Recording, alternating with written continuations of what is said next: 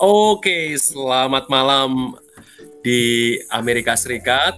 Saya menyapa teman-teman yang ada di Indonesia. Selamat pagi waktu Indonesia bagian barat. Juga seluruh Indonesia tentunya masih pagi ini ya. Oh, kecuali kecuali yang daerah timur. Um, bersama saya uh, rekan-rekan admin uh, teologi kecuali Bung Adi tidak bisa bersama dengan kita. Saya mau menyapa Bung Perdian yang ada di lantai 4. Silahkan Bung Perdian.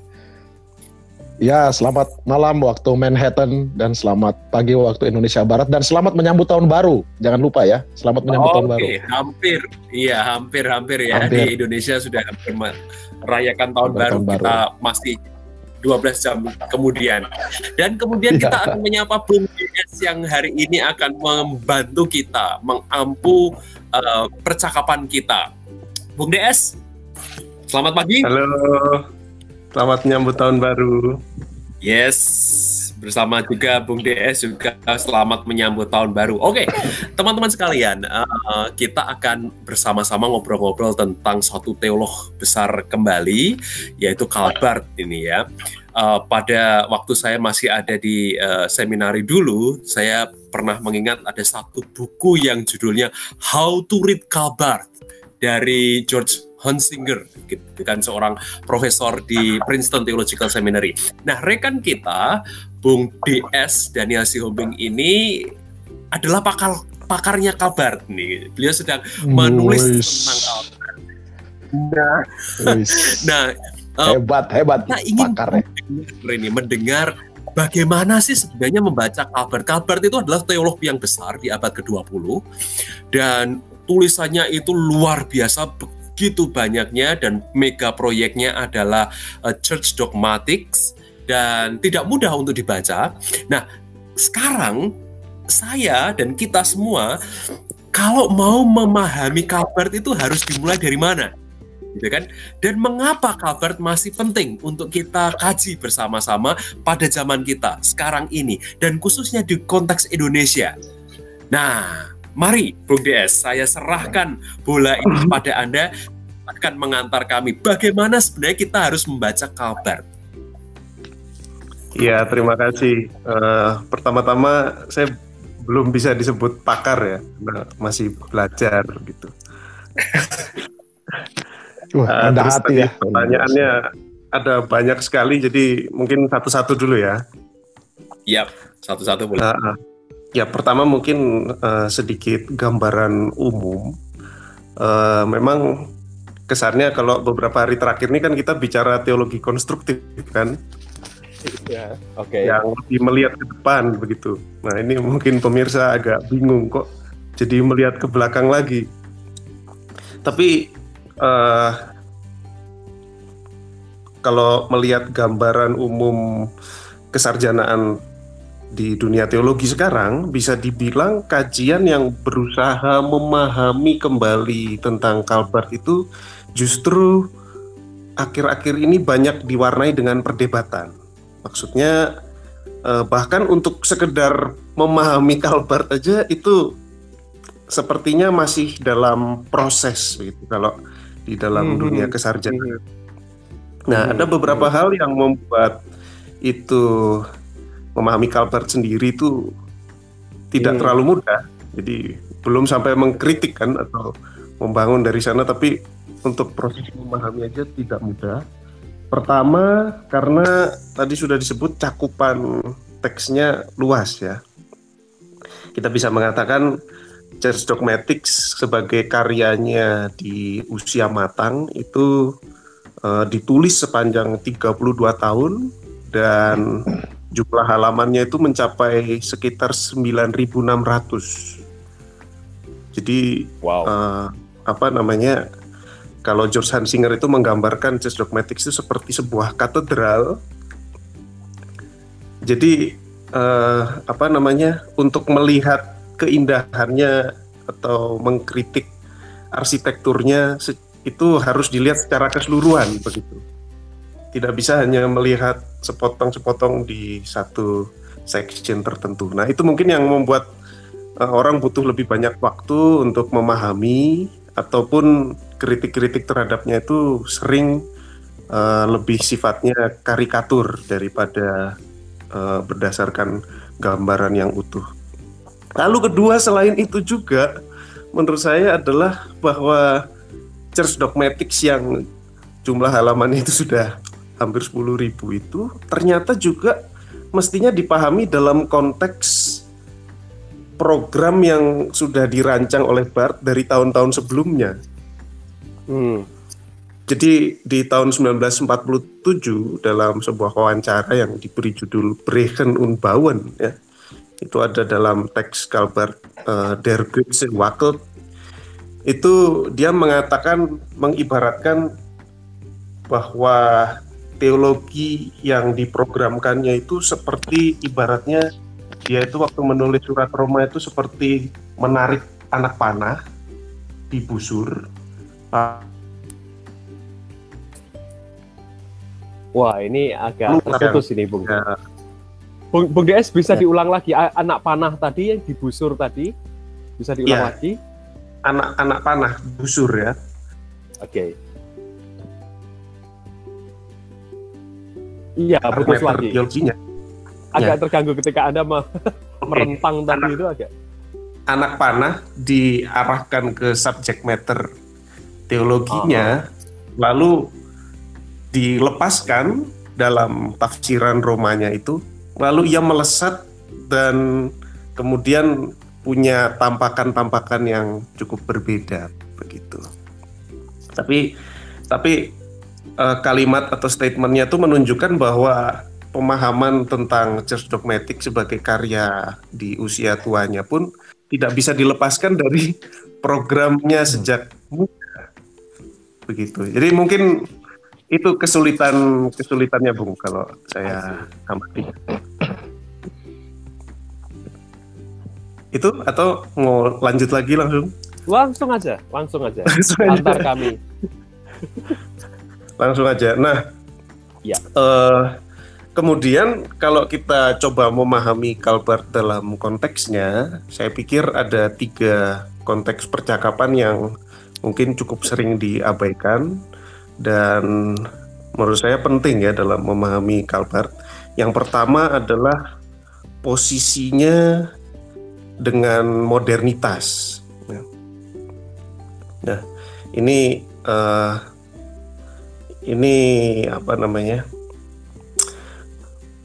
ini menurut saya cukup sering dilupakan orang dan dalam beberapa tahun terakhir dalam kesarjanaan Bart itu uh, cukup dipertegas kembali dengan kajian-kajian yang lebih baru yaitu bahwa Calvert itu sejak semester 1 dia membaca tiga kritik Immanuel Kant dan dia sangat mengafirmasinya gitu.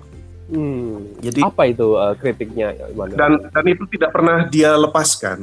Jadi okay. uh, jadi tiga kritik Immanuel Kant ini jadi bagian yang mendasar sekali dalam teologi Barth ya. Uh, dan di sini uh, jelas sebetulnya bahwa Barth itu posisinya ada di dalam uh, teologi modern sebetulnya. Ini ini adalah kritik terhadap apa gambaran tentang Barth sebagai teolog neo-ortodoks yang populer di kalangan Injili atau juga dipopulerkan oleh Hans Frey ya di kalangan post liberal atau juga gambaran tentang Barth sebagai teolog yang mengantisipasi pasca modernisme. Begitu. Jadi uh, dengan penerimaan Barth terhadap epistemologi Kant itu membuat uh, teologinya itu sebetulnya sifatnya sangat anti metafisik. Jadi uh, salah betul kalau kita menganggap pewahyuan Allah dalam part itu dalam gambaran seperti apa namanya seperti Allah yang diam di atas sana lalu menunjukkan dirinya ya lalu kita bisa melihatnya uh, apa secara jelas begitu sehingga dalam artian ini ada apa namanya ada gambaran juga kan ada gambaran juga tentang Kalbar sebagai teolog yang positivis begitu kan. Ada kritikan yang seperti itu tidak terlalu tepat sebetulnya. Tapi juga bukan the holy other dalam arti kekosongan atau atau pure mystery begitu ya seperti yang ngetren di kalangan teolog-teolog postmodern. Ya mungkin seperti itu saja dulu mungkin kalau ada apa klarifikasi-klarifikasi yang dibutuhkan atau arahan supaya percakapan saya lebih terarah ini. Oke. Okay, ya, baik. saya saya boleh tanya ya. Ya. Boleh tanya ya. Saya ya, tanya itu sudah bertanya itu. Oh ya. ya saya tanya sederhana aja, Bung Daniel. Ini apa? Uh, saya tidak tahu bagaimana dengan uh, konteks sekolah-sekolah teologi di Indonesia ya, sebagian besar ya. Tapi kesan saya memang mungkin uh, kajian tentang Barat uh, masih masih minim ya, terutama di kalangan sekolah teologi yang lebih konservatif dan injili begitu. Hmm. Nah, uh, saya nggak tahu, tapi mungkin kalau saya mengingat pengalaman saya beberapa waktu yang sudah lama sekali. Nah, uh, pernah satu kali saya mendengar seorang seorang yang mengajarkan mengatakan bahwa Kalbat itu liberal begitu loh. Kalbat itu udah macam-macam lah ya label-label yang diberikan begitu. Nah, artinya begini Bung Daniel, bagaimana mungkin orang bisa membaca kalau sudah ada label-label itu kan? Iya kan ya ini ini repot ya. Jadi ada ada ad hominem di situ ya. Nah hmm. mungkin Bung Daniel bisa mengklarifikasi juga uh, uh, karena seperti tadi Bung Bung uh, Nindyo bilang ini kan sebenarnya salah satu teolog yang besar di abad ke-20. Nah bagaimana kira-kira menurut Bung Daniel ini supaya kita bisa seimbang dan uh, supaya kita juga tidak melakukan ad hominem yang sama gitu kepada tokoh ini. Iya iya iya. Terima kasih sudah membantu mengarahkan ya. Uh, jadi kalau kalau apa namanya kalau dikatakan bahwa Bart itu terkategori sebagai teolog liberal itu sebetulnya agak aneh karena justru dia adalah sosok yang sangat kritis terhadap liberalisme di zamannya. Ya. Tapi juga uh, gambaran yang lain bahwa Bart itu seorang teolog neo ortodoks itu juga kurang kurang tepat juga sebetulnya. Hmm. Jadi kritiknya terhadap liberalisme itu mesti dipahami sebagai apa dalam konteks tertentu begitu. Nah, untuk memahami konteks tertentu itulah yang yang kita harus lebih apresiatif ya terhadap pergumulannya dalam konteksnya, siapa yang dia eh, pemikir-pemikir mana yang melatar belakangi pemikirannya Betul. dan lain sebagainya. Ya. Oke, terima hmm. kasih uh, pertanyaan saya uh, ini langsung ke sasaran menurut saya uh, yaitu what is the crux of Calvert gitu ya. Jadi apa sih sebenarnya jantung hati teologi Calvert itu dan kalau saya mau membaca Calvert itu kira-kira saya harus mulai dari mana? Apakah dari prolegomenanya, uh, Church Dogmatic satu-satu atau buku yang lain, misalnya Evangelical Theology-nya dia, atau uh, pengantar uh, dari penulis yang lain, uh, misalnya okay. seperti Hans Singer atau uh, Bruce McCormack. Bagaimana Bung? Oke, okay, terima kasih. Nah, ini memang saya perlu diarahkan ya. ini uh, ini memang topik yang lain-lain itu tadi latar belakang lah. Nah, topik utama kita tentang bagaimana membaca Calvert. Nah, kalau ada buku yang saya sarankan untuk mereka yang benar-benar baru mau belajar tentang Calvert ya. Seperti saya seperti itu kalau, kalau dalam bahasa Inggris saya pikir ada buku yang pengantar yang sangat baik yang cukup baru 2014 itu dari David Guretzky ya. Oh An Explorer's Guide to Calvert jadi dia wow. ini uh, apa baru namanya ini sangat menolong sangat menolong untuk orang-orang yang baru tapi mau melihat juga perkembangan pembacaan terbaru terhadap Kalbar di dunia kesarjanaan. Nah, kalau yang lebih akademik ya untuk melihat trajektori Bart Studies terkini, ini ada buku dari Bruce McCormack, Orthodox and Modern, okay. ya. Jadi uh, kalau melihat peta kesarjanaan Bart hari ini bisa kita bilang Bruce McCormack itu adalah seorang game changer dalam oh. dalam beberapa puluh tahun terakhir sehingga uh, apa trajektori yang dia retas itu sangat krusial untuk perkembangan ke depannya. Bisa diterangkan uh, lagi. Tapi oh. tapi tapi kalau untuk memahami Calvert dengan dirinya sendiri apa dengan apa yang dia ucapkan sendiri saya menyarankan saya menyarankan untuk memulai itu dari dua-dua ya. Oh, justru dari dua-dua. The ya? of the doctrine of election. Kalau menurut saya itu sebuah konsensus umum hari ini di dunia kesarjanaan Bart bahwa kita harus mulai dari dua-dua. Mm -hmm. Jadi asalnya atau jantungnya teologi Calvert itu ada pada the eternal election of Jesus Christ. Mm -hmm. Dan itu tergambar jelas di Church Dogmatic 22. Mm -hmm. Lalu baru dari eternal election itu kita bisa melihat trinitas ekonomik ya, trinitas sebagaimana menyatakan diri dalam karya Bapa, Putra dan Roh Kudus dalam sejarah dan itu bisa kita lihat di Chess Dogmatics 11 dan paruh pertama 12. Jadi saya usulkan urutannya itu Chess Dogmatics 22, terus paruh kedua 11, mm -hmm. Paruh pertama 12, mm -hmm. itu bicara tentang Trinitas. Lalu lanjut ke Chess Dogmatics 21 mm. tentang Allah karena dari pewahyuan Allah itu kita bisa melihat siapakah Allah. Lalu lanjut dengan Church Dogmatics 31 untuk melihat gambaran besar Doctrine of Creation.